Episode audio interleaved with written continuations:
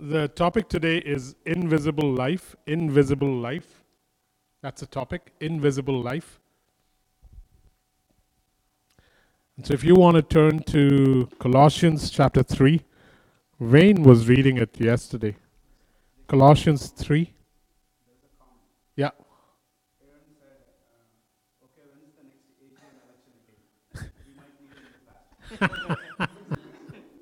I think, guys, Aaron's been offended by the fact that Colorado would have missed the playoffs. So he's making comments. okay. so if you can turn to Colossians 3 1 to 3. Colossians 3 1 to 3.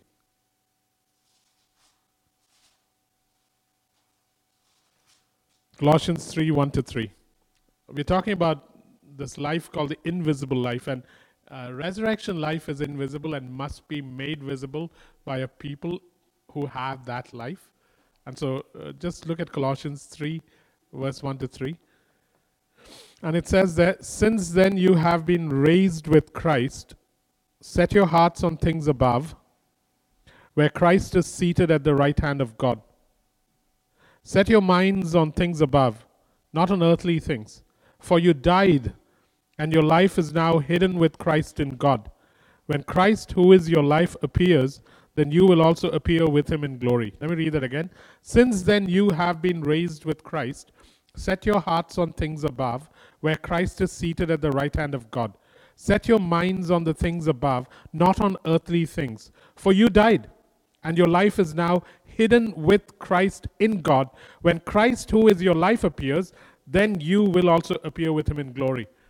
So, resurrection life is an invisible life uh, and must be made visible. But uh, I just want to look at, list and look at maybe five aspects of this life called resurrection life uh, that'll kind of give us an idea of how to go about it. Uh, so, if I looked at those five aspects, the first one would be uh, resurrection basics. Resurrection basics. The next one would be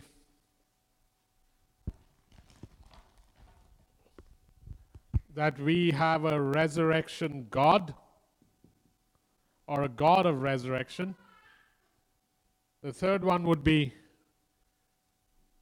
resurrection hope, because this life is a life that's full of hope. The fourth one would be what this resurrection life actually entails. What's it like? What does it feel like? And the last one would be, for now, would be resurrection faith. How do we live this life? So these are the five things that I would like to examine. Um, so let's start with the first one resurrection basics. Resurrection basics. If you have questions, guys, feel free to send it to one of the guys here and they'll read it out. Uh, resurrection basics.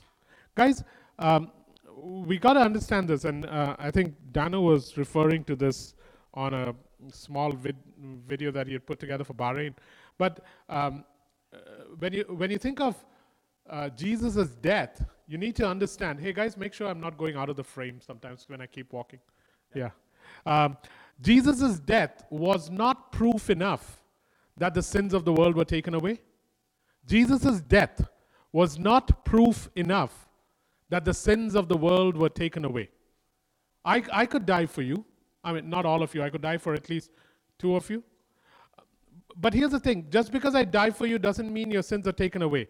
Jesus' death was not proof enough that the sins of the world were taken away. If the sin bearer was actually sinless, then resurrection would prove it. Because only a sinless man could rise from the dead after dying for others. Just think of that, eh? That had Jesus come down to the earth and died, that would have not necessarily meant that our sins were forgiven. He had to rise again, because it's in his rising again It is in his resurrection that we now know that here was a man who was sinless, who actually bore the sins of the world, and the only way he could rise again was if he was sinless. And therefore, now we know that our sins are taken care of. Otherwise, it isn't true. And so, two factors determined Christ's resurrection. Two factors determined Christ's resurrection. The first factor was uh, in Acts chapter 2, verse 24, and it says that it was impossible for death to hold him. It was impossible for death to hold him.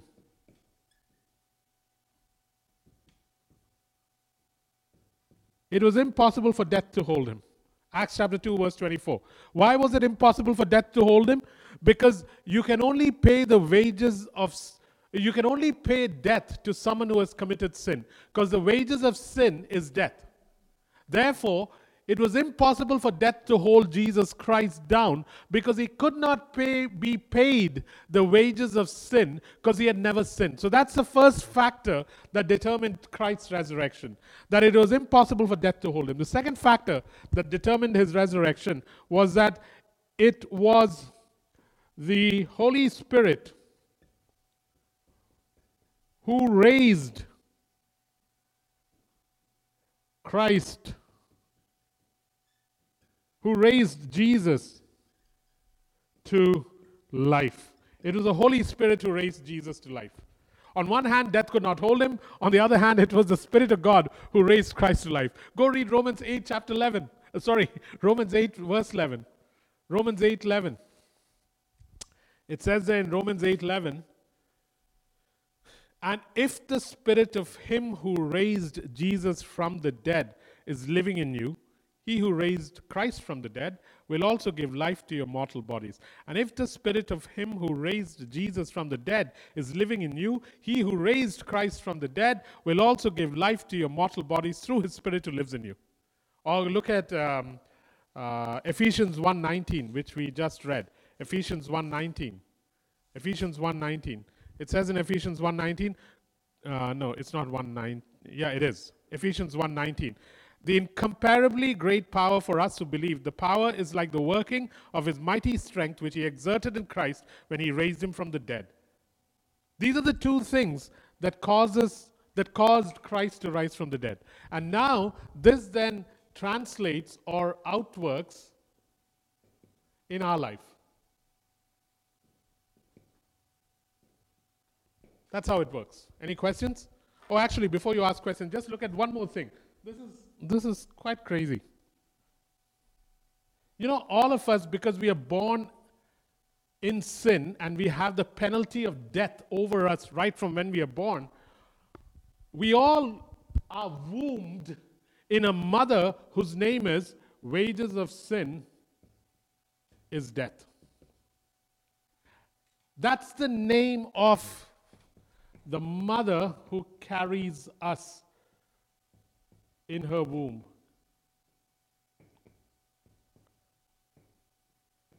And so we, we are born with the sentence of death over us. When Christ died, what happened was this womb was broken open. But it is when Christ rose from the dead that the stillborn that now was freed from death had life come into him and he now becomes alive. Death alone, Christ's death alone, does not make me alive. Christ's death delivers me from death. Christ's life raises me to life.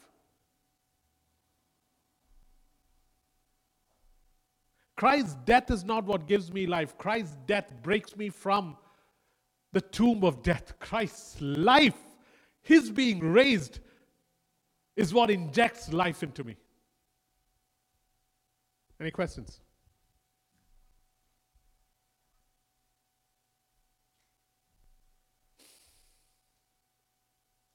Those are resurrection basics, eh? Now let's talk about the resurrection. Let's talk about uh, him being a God of resurrection or a resurrection God. A resurrection God. You know, it's become a habit with him. Resurrection is the pattern of your God. Resurrection is the pattern of your God. You, you must embrace this. There are certain things that are so definitive about your God that the more you embrace it, the more you will enjoy this character of His. Resurrection is a pattern of your God. You see it in Eden. In the book of Genesis, you also see it in Revelation. Right through from the beginning to the end, resurrection is a pa- pattern of God. So in Eden, you see Him resurrecting lives that were uh, uh, that were pronounced dead. Adam and Eve, dying, you will die, and instead God steps in and begins to bring them back to life. You go further and you see Abraham. In Romans 4, verse 19, it says, Abraham considered his condition and considered himself as good as dead. And out of that death, God brings life. You go back a little, you go down a little further, and you come to Isaac. It says of Isaac in Hebrews chapter 11, verse 19, that Abraham looked at Isaac on the altar and he realized that Isaac was as good as dead, and to get him back would be God bringing him back to life. You look at Jonah in Matthew 12 40, words that Jesus himself spoke, and he says, The only sign I will give you is the sign of Jonah, where for three days and three nights he will be in the belly of the fish, but he shall rise. And he was talking about himself. You look at the river of God in Ezekiel 47, verse 9. You're talking about swamps and marshes that are dead, and the river of God that flows from under the temple of God begins to give life. You look at the two witnesses, which symbolize the church in Revelations 11 11, and the whole earth clapped its hands as it saw the two witnesses dead. And then the breath of God came in, and these that had lay dead for three and a half days come back to life. The point is, this God is a God of resurrection.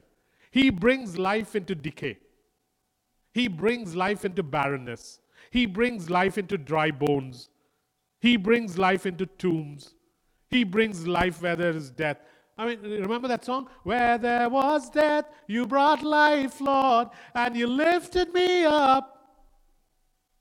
Hey, uh, embrace this nature of God, and you will find that a whole lot of situations will begin to change because it is natural for you to see the pattern of God in things that are decaying, things that are barren, things that are dry, things that are tombed, things that are dead. I almost think uh, that there are times when I begin to relish the fact that something is dead because I know that this creates now an opportunity for me to join God in making history. That's the thing, eh? If you don't begin to see God as one who has a pattern of resurrecting, then you will not be able to join Him as He goes about in history bringing back to life things that are dead. You have no idea what I think God is going to do in this pandemic. This is decay, this is death, and in the middle of it is a God who resurrects. Jeremiah 29, verse 11 the plans I have for you are good, was spoken during a time of great calamity. We just take Jeremiah 29 11. You read the passages above and the passages below, and you realize that God is speaking in a time of tragic, tragic calamity. That's when He begins to speak. And what do you think He's doing now? This is the God who rubs His hands in glee. This is the Spirit of God who enjoys stepping into chaos. You know, you, you know some people, right? If they know you're hungry, there'll be soup and food at your door. Doesn't happen to me, but uh, uh, happens to some people. Or if they know you don't have money, they supply you money. Or if they know you need comfort, they're there with comfort. And you begin to expect that of people. This must be something you expect of God at a time like this. This is a resurrection God. This is a resurrection God. And there is no time like this time and the earth needs a pattern to now break forth. And it breaks forth through a people, eh? Because the Spirit of God now operates through a people. The second thing is, or the third thing, is this idea of resurrection hope. Resurrection hope. Hey, if there's anyone watching who doesn't know Jesus Christ, eh, then I'm saying to you, man, it's such a bad idea to keep postponing welcoming this person who is alive and who gives life. Yeah? Just begin the journey today. Begin the journey today. I'm not going to lead you in a prayer of salvation. I'm just going to ask you to uh, start this journey with Christ today, saying, I'm hearing and I know that you are real. So please let today be the beginning of me knowing you and walking with you. I hope that happens for you, man, if you don't know this Christ. The third thing is res- resurrection hope. I've said this before and I say it again. If the risen Christ is in you, if the risen Christ is in you, if this risen Christ that we are talking about, that we sang about, that we weep about, if this risen Christ is in you, then in all things, then in all things good and bad, then in all times good and bad, then in all circumstances good and bad, if this risen Christ is in you, then in all things and at all times, good or bad, you must have, you must have an expectation. You must have an expectation of His presence, His goodness, His power, and laughter. So here's a question I'm asking you If this Christ, if this risen Christ is in you, then in all things, you must have. It's not even a choice.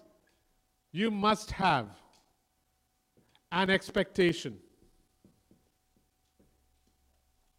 of his goodness, His presence, His power, and His laughter.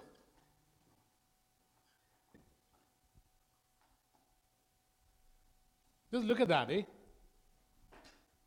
Hey, think of it, eh? At present, you are locked in with the, with the healthiest person on the universe, Jesus Christ. You are quarantined with with the healthiest person in the universe, Jesus Christ. What do you think is going to happen to you? You're going to come out really whole. In the process, what you need to develop is an expectation that it doesn't matter how things are. This risen Christ living in me means that every day, in every situation, I have an expectation of His goodness. I have an expectation of His presence. I have an expectation of His power. And I have an expectation of His laughter. Don't know if you think like that.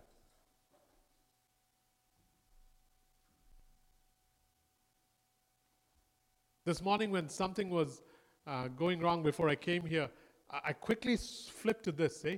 It was like, Father, but then there is your Son, Jesus Christ. And even though this situation is happening and it's not pleasant and it's happened before and I'm a little scared of it, now, oh God, I switch to this thing where if Christ, if the risen Christ lives in me, then Jacob will always, in good times and in bad times, have an expectation, a confident expectation, an assurance of your goodness to break forth, your presence to be very evident, your power to be strong, and your laughter.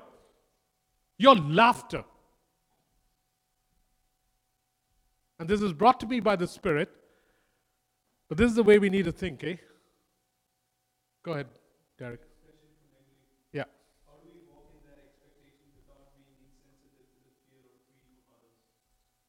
Yeah, how do we walk in this expectation without without being insensitive to the fear and the grief of others? Yeah, um, the way you walk with this expectation uh, is by uh, having it. W- uh, let me put it this way. How I express this depends on the conditions around me, but I always carry it within me. I'll always carry it within me. When I go to pray for a sick person, my expectation is that the power, the compassion, the goodness, the laughter, and the presence of God will affect the sick person. When I go to pray for a dead person, I really mean this. When I go f- to pray for a de- dead person, my expectation is that the presence, the power, the laughter, and the goodness of God will affect the dead person. The few times that I've gone to pray for the dead for dead people, that has been my expectation. This doesn't mean that I start singing songs of joy and hallelujah while I'm praying for a person that is sick or for a person who's hurt or for a person who's dead. But within me is this expectation.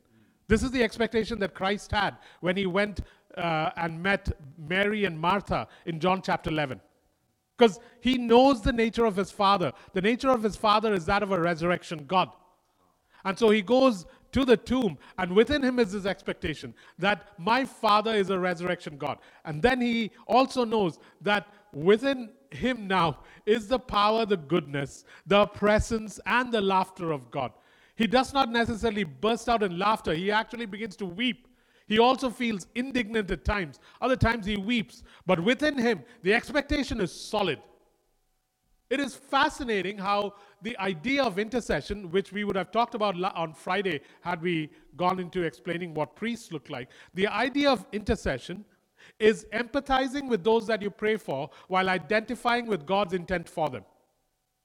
Intercession is empathizing with those that you pray for while identifying with the intent of God for them.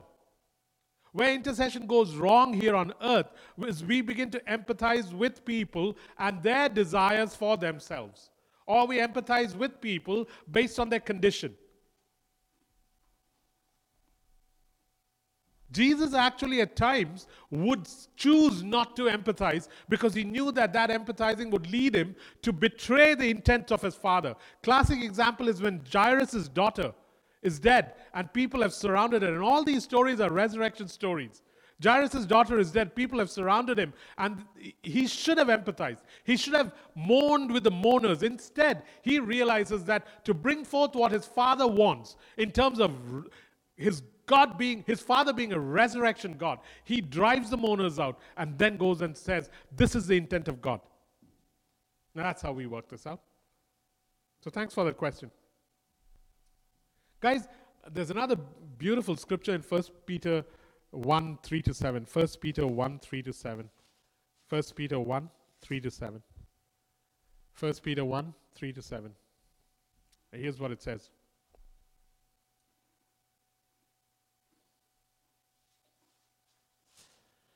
It says, uh, Praise be to God and the Father of our Lord Jesus Christ. In his great mercy, he has given us new birth into a living hope which is the song we sang, through the resurrection of Jesus Christ from the dead, and into an inheritance that can never perish, spoil, or fade, kept in heaven for you, who through faith are sh- shielded by God's power until the coming of the salvation that is ready to be revealed in the last time.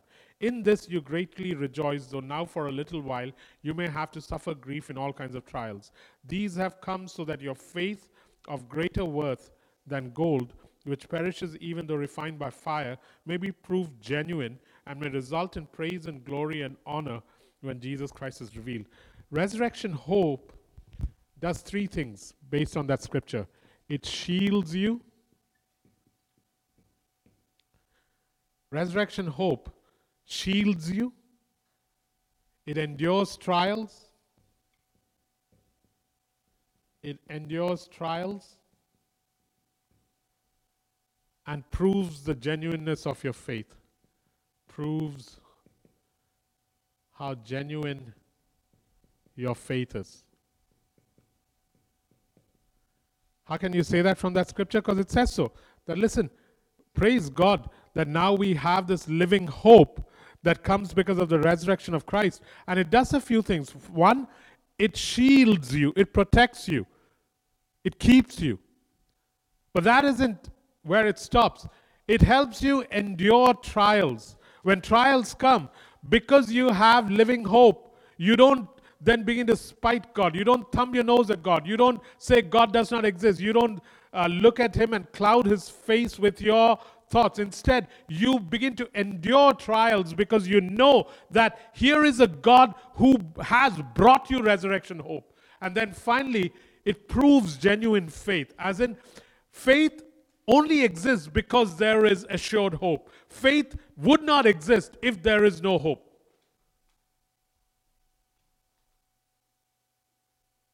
Just think of that, eh? If you did not have assured hope, you would not have faith. And so, resurrection hope does this for you it shields you, as in protects you, it, it, has you endure trials because you know that it's only a matter of time before things break forth. And as you endure trials, it proves genuine faith because if there is no trial, there is no proving of genuine faith. It's a muscle. You don't exert it, it doesn't grow. Any questions?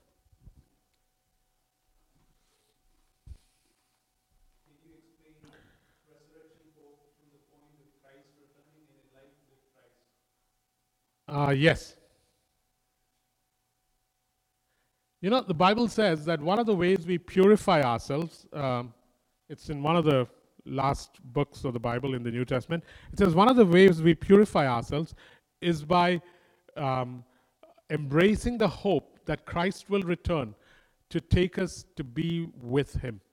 And so, um, uh, there's two things I want to say about uh, living with the hope of being with Christ or living with the hope of Christ's return. One, that um, God didn't want us to live in that hope in a way that makes us desirous to escape the earth. That is what a lot of Christians in the past and even the present do. Eh? We're always talking about Christ coming back so that we can escape out of this earth, so that we can leave the other wicked people behind. Hey, just a couple of years ago, or 30 years ago, or five years ago, you were one of those wicked people. Thank God it didn't happen then, eh? It's odd how the righteous forget how wicked they were.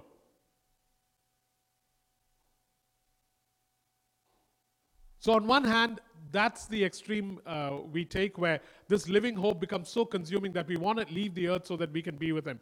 But I would say, when it comes to this living hope, say what Paul said to be present with you is profitable, to be absent with you is to be with the Lord. I want to develop that part. Eh? Right now, I'm really enjoying the earth. I like being on the earth. I like what God is doing on the earth. I'm in no hurry to leave the earth. But I also know the Bible says that I purify myself by this hope that God is coming, that this world will be changed. I look forward to the earth being changed. I look forward to the newness of the earth. I look forward to things being restored. I look forward to no tears, no fears, for things to be made new. Yes, I look forward to that. But I wish I would develop this hope of being with Him to a greater degree because it actually purifies you, eh? You know, I was reading. Um, just recently that if you had to wait to meet, if Christ was here in flesh, like if he hadn't left the earth, if, was he, if he was here in flesh and you were a believer and you wanted an audience with him, it would take you 25 years before you got three minutes with him. Can you believe that? There are so many people on the earth that if he were to meet with each person, it would take you 25 years before you got three minutes with him. Now, don't start sitting and calculating whether that's true. If it's not, I'll let you know next week. But the point is, thank God He is Spirit, eh? And that He is with me. That He never goes home. That He can't say, You can't come home today.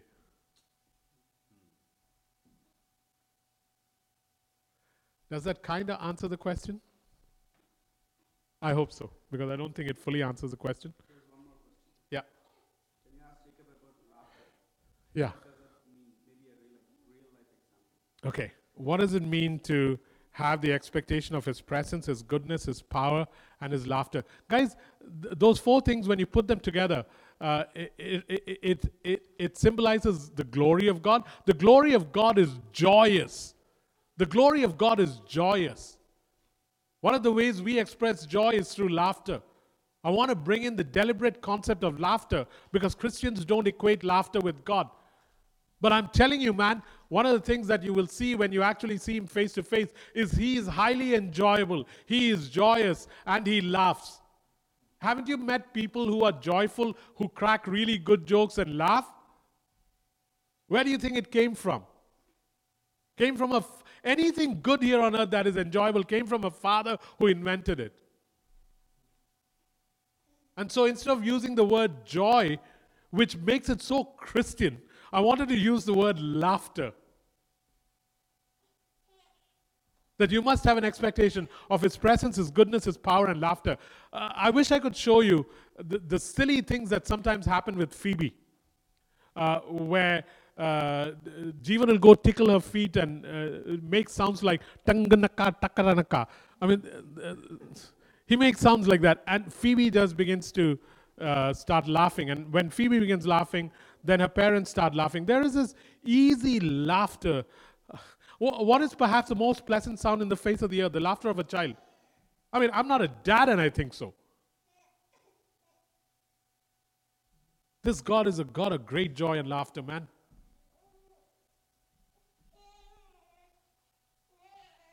Let me go back to the question that uh, Derek had conveyed earlier on this idea of living hope with Christ's return or living hope when we go to be with Him.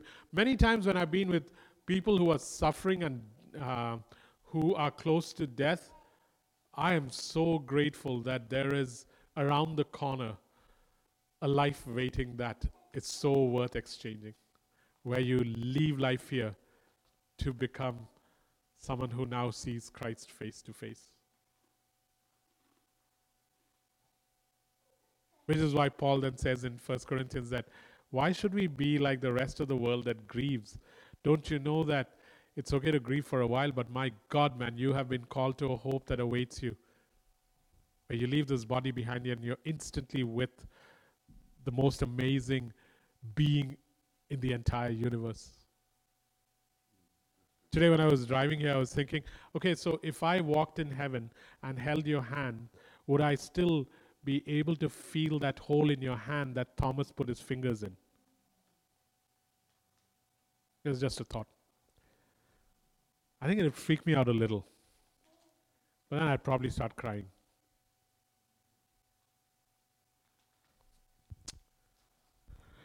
Let's go to resurrection life. What kind of life is this? Resurrection life. Resurrection life. Hey, this is mind blowing, man. Just uh, I'll try to say this without uh, getting excited. So let me sit down, which may or may not work. Because if I get excited, I might miss out on being able to describe it the way I should. So, guys, resurrection life is the limitless life that Christ Himself personally, presently possesses. Resurrection life is that limitless life that Christ presently personally possesses. I mean, we imagined Christ while we were singing and worshiping, right? So the life that Christ personally, presently possesses is resurrection life. And the strange thing is, this is the life that he shares with me by his Spirit now.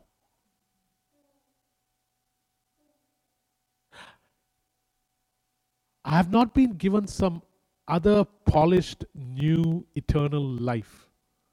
It's not it's not a secondary version. It's not a it's not a lower iPhone thing that I have been given. The very life that Christ presently possesses is the life that he shares with me right now. The life that he possesses right now in heaven is the same life that I possess right now. His private life has become mine. It scares me to say it because one, I can't wrap my head around it. Two, it is overwhelming. What kind of God is this? How common does he want to become? His private life has become mine. His private life has become mine. Which also means that I can draw my thoughts, my emotions, my interests, my attitudes from Him.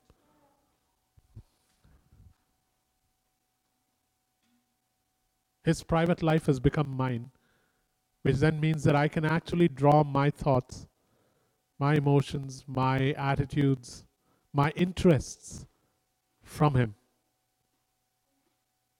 I can hear you chewing, Josh.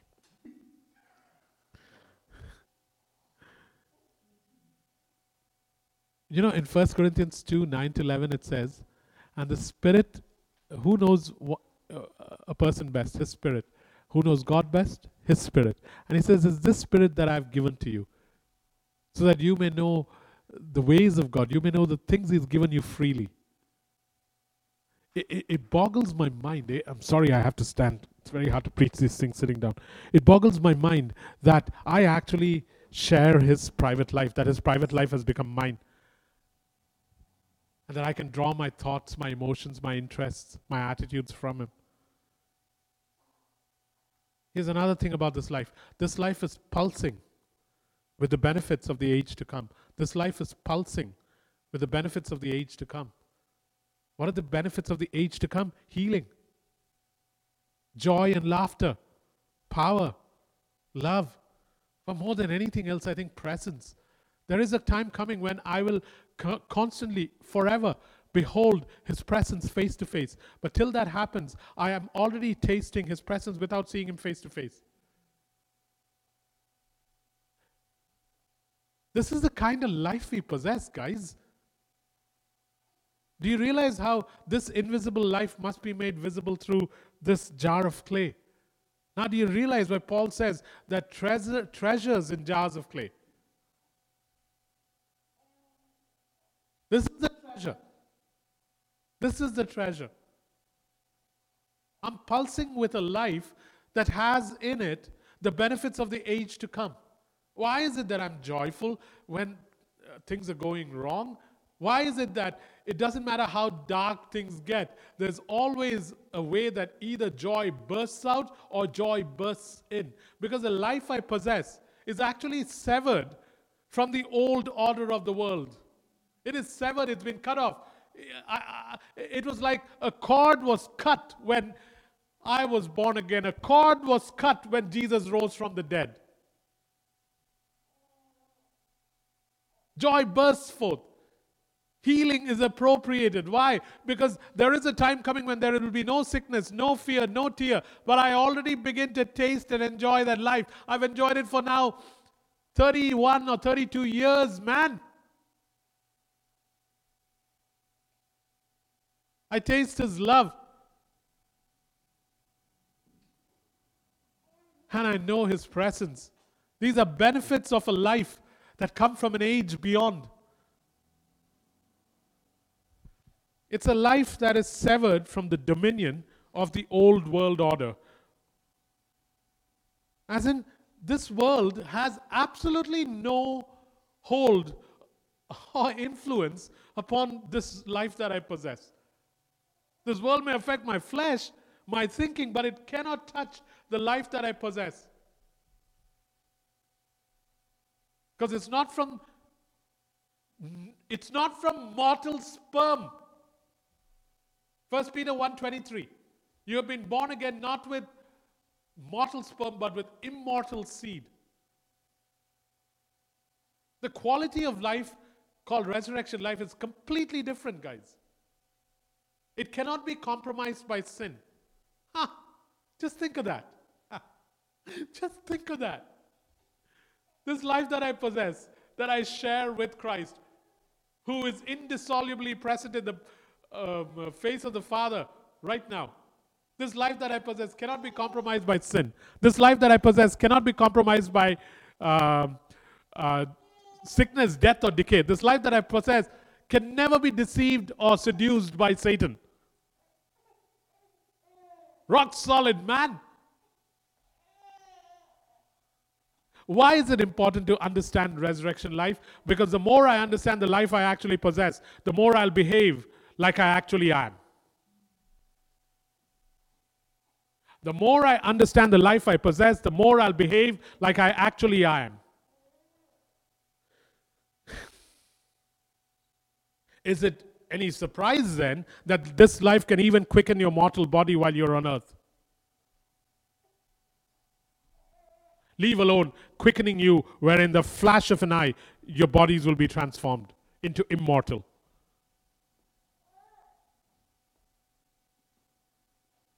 This is a life, the life that I possess is a life of great love, great power. It's a life that is fearless. It's a life full of shalom.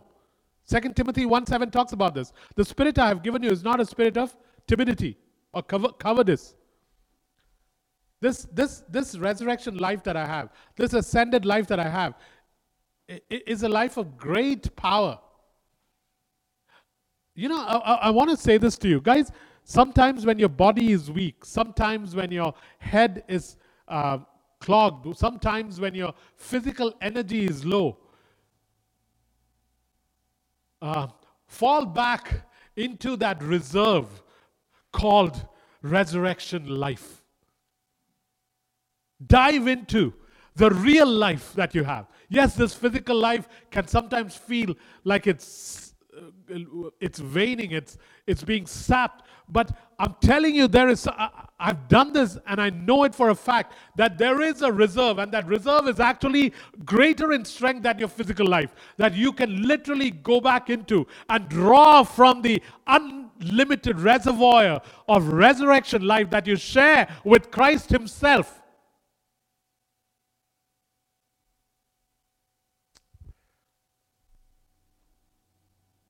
This life is a life of great love, eh? I'm capable of it, of great power. It's a fearless life. Fearless life. What can it be afraid of? It is, whose life are you talking about? You're talking about the life of Christ at present, right next to the Father. His life is what you're sharing. He shares his private life with you. And it is a life of great shalom, wholeness, it is the ascended life of Christ. It is the ascended life of Christ. I, uh, I, I'm looking forward to talking about ascension. Because death does something, resurrection does something. But my God, if Jesus had just risen and not ascended, we'd still be in bad shape, man. This life that I have is not just risen, it is the ascended life of Christ that I possess. It's the same quality of life that the ascended Christ presently has. Which means then that this life that I possess is actually seated above satanic thrones and powers. Do you realize why, if we begin to think like this, if we begin to uh, discover or explore this, why the devil would hate it? Because you would begin to know how this life operates. It is the ascended life of Christ seating me in heavenly places above Satan's thrones and powers. And as you begin to go down this road, you become a little less fearful and a little more fearless.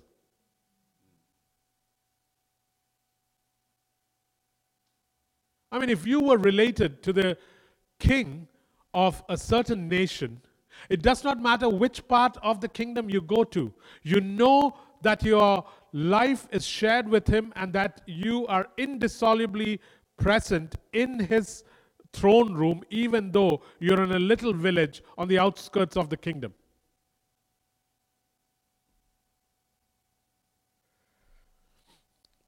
Unfortunately, because this resurrection life is carried in a physical body that experiences the limitations of sin, I get dull or I am dulled to the immeasurable capacity of this life. Because we carry it in this body, because this body uh, is prone to decay, because this body is prone to uh, deception, seduction, and sin, because this body has limitations, because this body will die one day. We look at this body and we are not able to see the life that is carried within this body. You must understand Paul's reasoning of treasures in jars of clay. And he says, I realize that this outer body is fading, but my God, I have a treasure inside. I realize that even though I'm dying on the outside, the inner man is being renewed. Why does Paul keep saying this? Because he found out that even though he's beaten, even though he's lost, even though he's uh, got uh, problems that prevent him from functioning well, that the inner man within him, the spirit man within him, keeps getting stronger, keeps getting stronger, keeps getting stronger. Why? Because at some point, Paul realized, ah, shucks, I've got something inside me that is far greater than what is what it is encased in.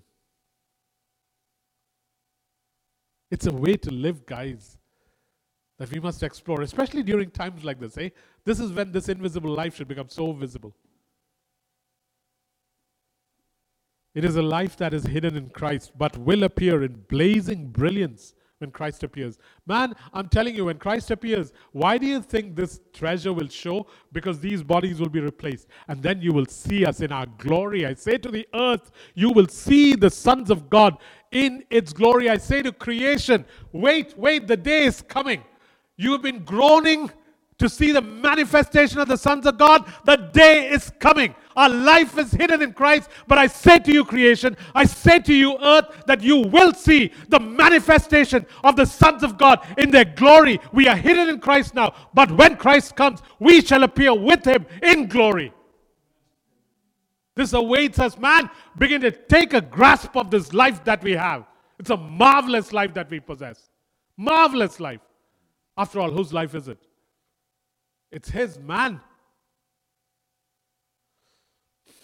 Let's go on to resurrection faith. Resurrection faith. Guys, resurrection always breaks into situations and is accelerated in response to your faith. Resurrection life always breaks into situations and is actually accelerated in response to your faith. In 2 Kings 4:34, you see that with the Shunammite woman. Her son is dead. Gehazi goes with Elisha's staff to place it on the son. Nothing happens. And they ask her, So, how are you? And she says, It is well. It is well. What a statement of faith, eh? What is her expectation? That her son will rise. Whenever faith is exerted, resurrection life bursts forth because it is the pattern of your God. He's a resurrection God. You look at Lazarus.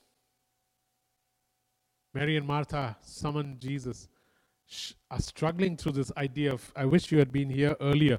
But yet, at the same time, there is faith there. You see Talitha, Jairus' daughter, the little girl, the little child. In Mark chapter 5, verse 34, Jesus says to the man, Don't worry, just believe. I know the others are saying she's dead, but don't worry. Resurrection breaks in. You look at Acts chapter 9, verse 34. A woman called Tabitha or Dorcas. They sent for Peter. Resurrection breaks forth, or the rising of the dead happens. You see the valley of bones, Ezekiel 37. And it says in Ezekiel 37 that as, uh, as Ezekiel began to prophesy in faith, a huge valley full of dry bones must have been a battle that had happened a generation ago because the bodies had been stripped and the bones were dry. And in that dryness now, resurrection happens. For that matter, you look at Marcus, who's sitting at home, who I was emailing yesterday. Resurrection life brought him back to being alive right now, sitting at home and praising God.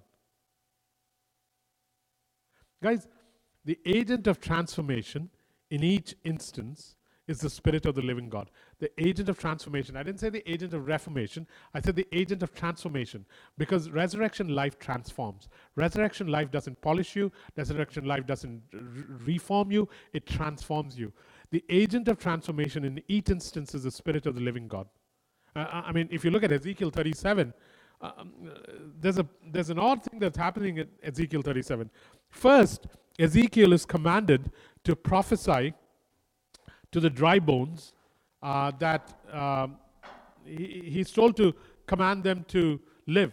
And so he prophesies to the dry bones, and you see bone coming to bone, um, sinews coming on, flesh coming on. So he prophesies, and they all come together. That's from verse 4 to 7. Let's just read that Ezekiel 37, 4 to 7. I just want to show you a way to begin to activate resurrection faith in times such as this. Ezekiel 37, verse 4 to 7. Then he said to me, Prophesy to these bones and say to them, Dry bones, hear the word of the Lord. This is what the sovereign Lord says to these bones I will make breath enter you, and you will come to life. I will attach tendons to you, and make flesh come upon you, and cover you with skin. I'll put breath in you, and you will come to life. Then you will know that I am the Lord. So I prophesied as I was commanded. And as I was prophesying, there was a noise, a rattling sound, and the bones came together, bone to bone. I looked, and tendons.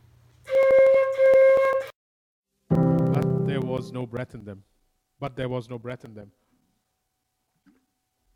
So Initially, when he prophesies, bone comes to bone, uh, the body is formed. But then he is commanded to prophesy to the breath or to the ruah or the spirit to give life to the fleshed out bones. It's almost like this repeat of the scene from Genesis 2 7, where God takes the dust of the earth and he forms man. But now that man is formed, man still is lying on the ground. And then it says, God breathed and man became a living soul. And it's the same motive being played out here, where the bones have come together Everything has been fleshed out, but there is still no breath. And then he begins to prophesy to the breath because verse 9 says, Then he said to me, Prophesy to the breath, prophesy, Son of Man, and say to it, This is what the sovereign Lord says Come from the four winds, O breath, and breathe into these slain that they may live. So I prophesied as he commanded me, and the breath entered them, and they came to life, and they stood upon their feet, a vast army. And so here's what I want to draw out from it. When we yield, when we yield to when we yield to the laws to the laws of the spirit's operation i'll explain it. When we yield to the laws of the spirit's operation we can command we can command the operations of the Spirit.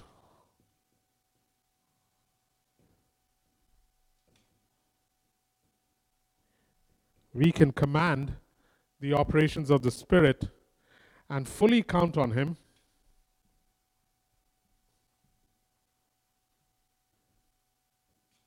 And fully count on Him to work his mighty power. First, Ezekiel goes and prophesies as he's been commanded. And when he prophesies, bones, sinews, flesh come together. But that ain't enough. That still doesn't bring life. Then he's told to command breath, command ruah, command the spirit, because uh, people are still arguing about whether ruah there means just uh, wind or breath, or whether he's talking about the four winds of the earth, whether he's talking about the spirit. I would argue that it is both breath and the spirit.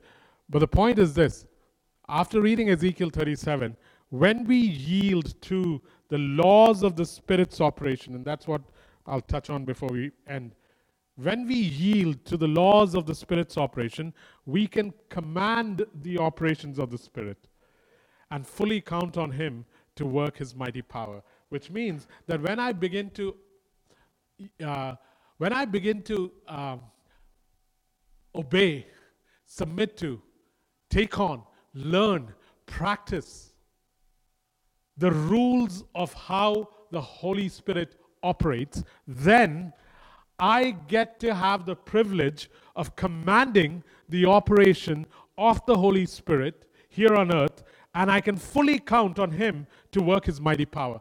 Uh, give, give us another example, Jacob. Okay, so it would be like me yielding to the king of a nation, saying, I yield to the ways you do things. Ah, let me give you a better example. So, Joseph yielded to Pharaoh. Pharaoh said to him, you will be my second in command. And so Joseph yielded to Pharaoh's ways. Pharaoh said to him, You will be my second in command. And then look at what happens. Joseph begins to tell Pharaoh how to prepare for the famine. Pharaoh agrees, and now Pharaoh's purposes are accomplished. It is almost the sense of you saying to a king, I'll operate by your ways. The king says, You're an expert in these areas. Why don't you tell me what you want done since you know my ways? And as you begin to speak it, I will, by my authority, make it happen.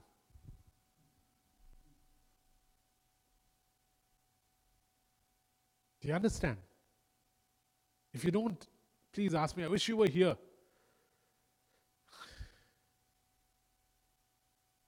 It's like me being appointed by the king because I have learned to submit to the ways of the king. I know how he thinks. I know how he operates. I've learned the laws of, a, of his operation. Now that he has seen that he can trust me, he says, Jacob, now since you know my ways, you tell me what I should do.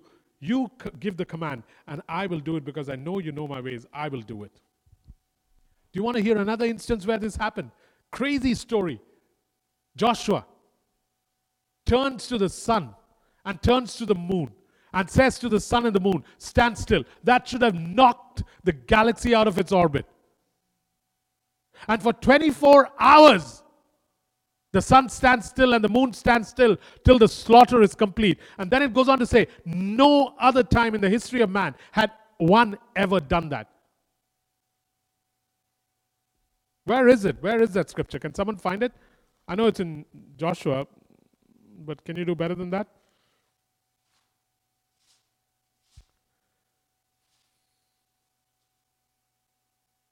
I can't hear you. Okay, Joshua 10.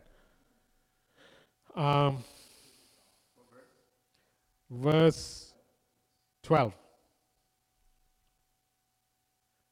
Look at it, guys. This is exactly what I'm trying to say.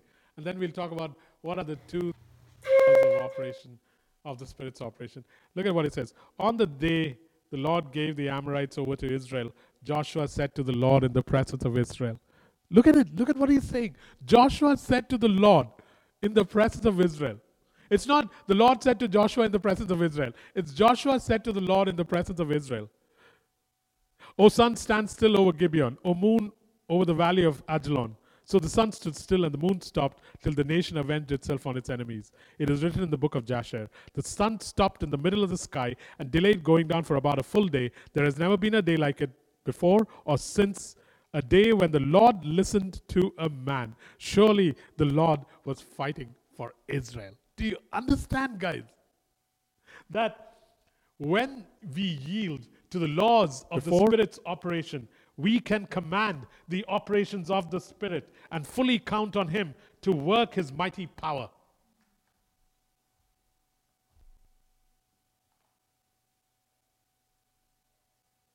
Any questions?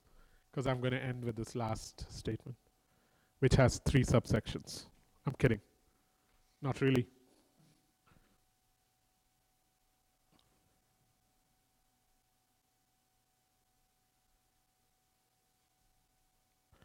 Okay.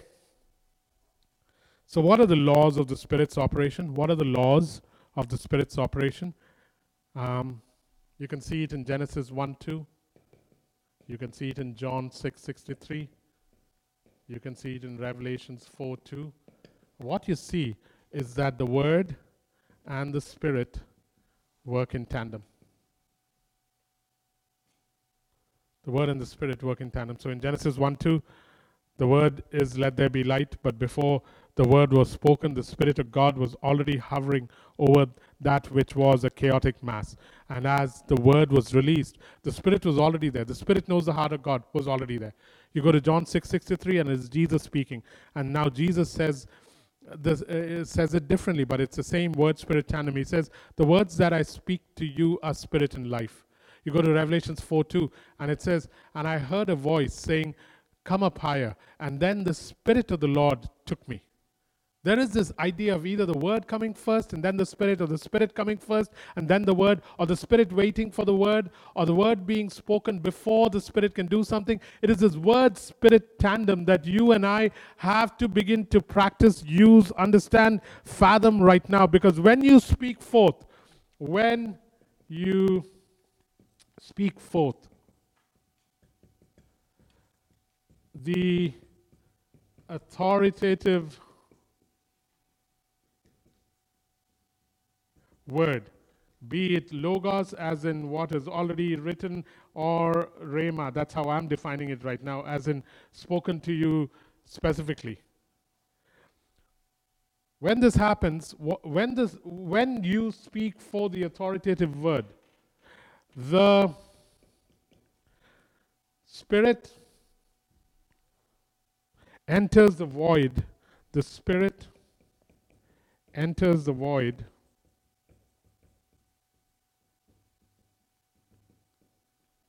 To quicken dry bones.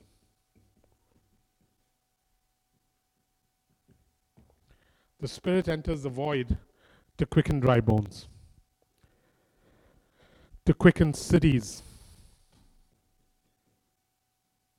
to quicken situations, to quicken nations. You name it.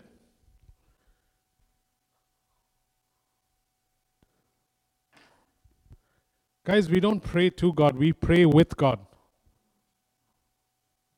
Don't make a theology out of it, but it's a very important statement. We pray with God. May your will be done here on earth as it is in heaven. I must know his will. I know some of you have heard me say this maybe a million times or a little less, but we pray with God. Your prayer team is very powerful. It is Jesus Christ, the Holy Spirit, and you, and the body. The intent, though, is to understand what Christ is saying and begin to speak it so the Spirit of God can begin to work it. And you, in doing this, become part of the history of God here on earth.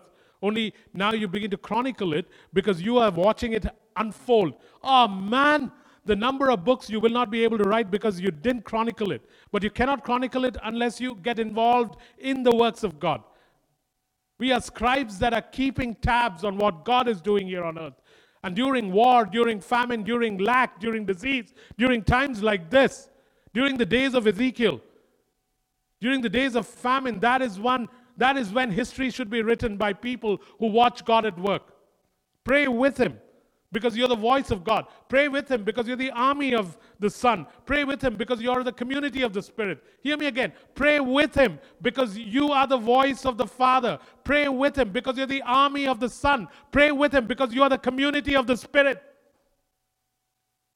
And so, this week ahead, I'm hoping as a church that we can practice these truths because I'll send you outlines, not just for Vancouver, for different nations in the world so that we can pray a certain way and then chronicle the results. Go ahead, Jeevan, a question?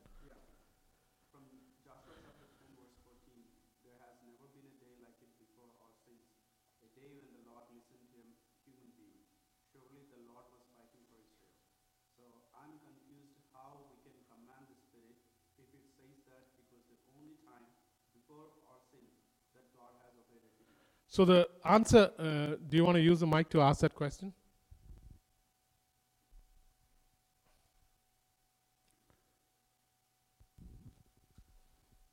Hello.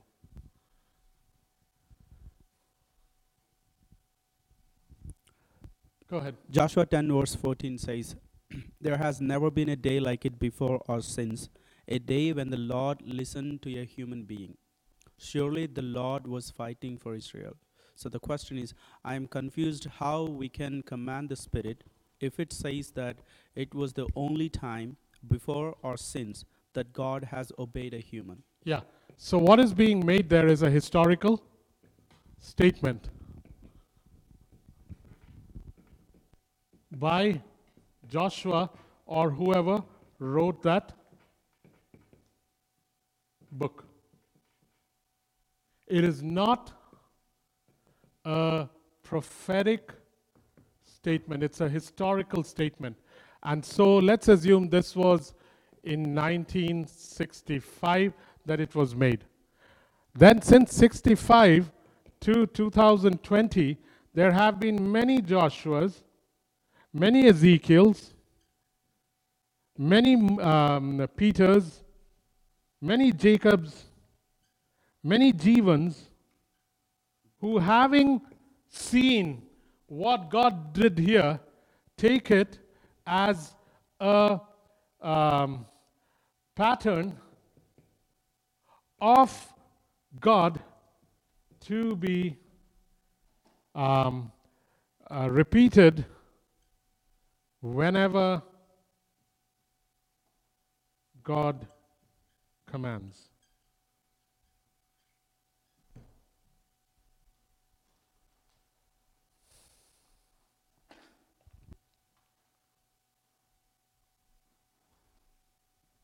Part of the reason history must be chronicled is so that a generation may rise up that can repeat it. Part of the reason Judges 2, verse 10 is the saddest statement in the Bible is because her people did not repeat it. It is the saddest verse in the Bible. Her people did not repeat the history of God and the generation that came after did not know what they could do and who God was. And while this truth must not be messed with, as in this written word, must not be messed with, this is not the Alpha and Omega. This is a book that chronicles what God has allowed us to see. And we use this now to begin to have God keep revealing who He is. Yeah? Alrighty, let's end with that song. Um, These are the days of Elijah. And this is a song of preparation, as in, uh, I'm preparing you as the voice of God. I'm preparing you as the army of the Son, preparing you as the community of the Spirit for a time such as this as we sing it. Yeah? So just get up, stretch, and uh, do not um, do not um, do not switch off. We'll switch off uh, only after we're done. Yeah? Cool.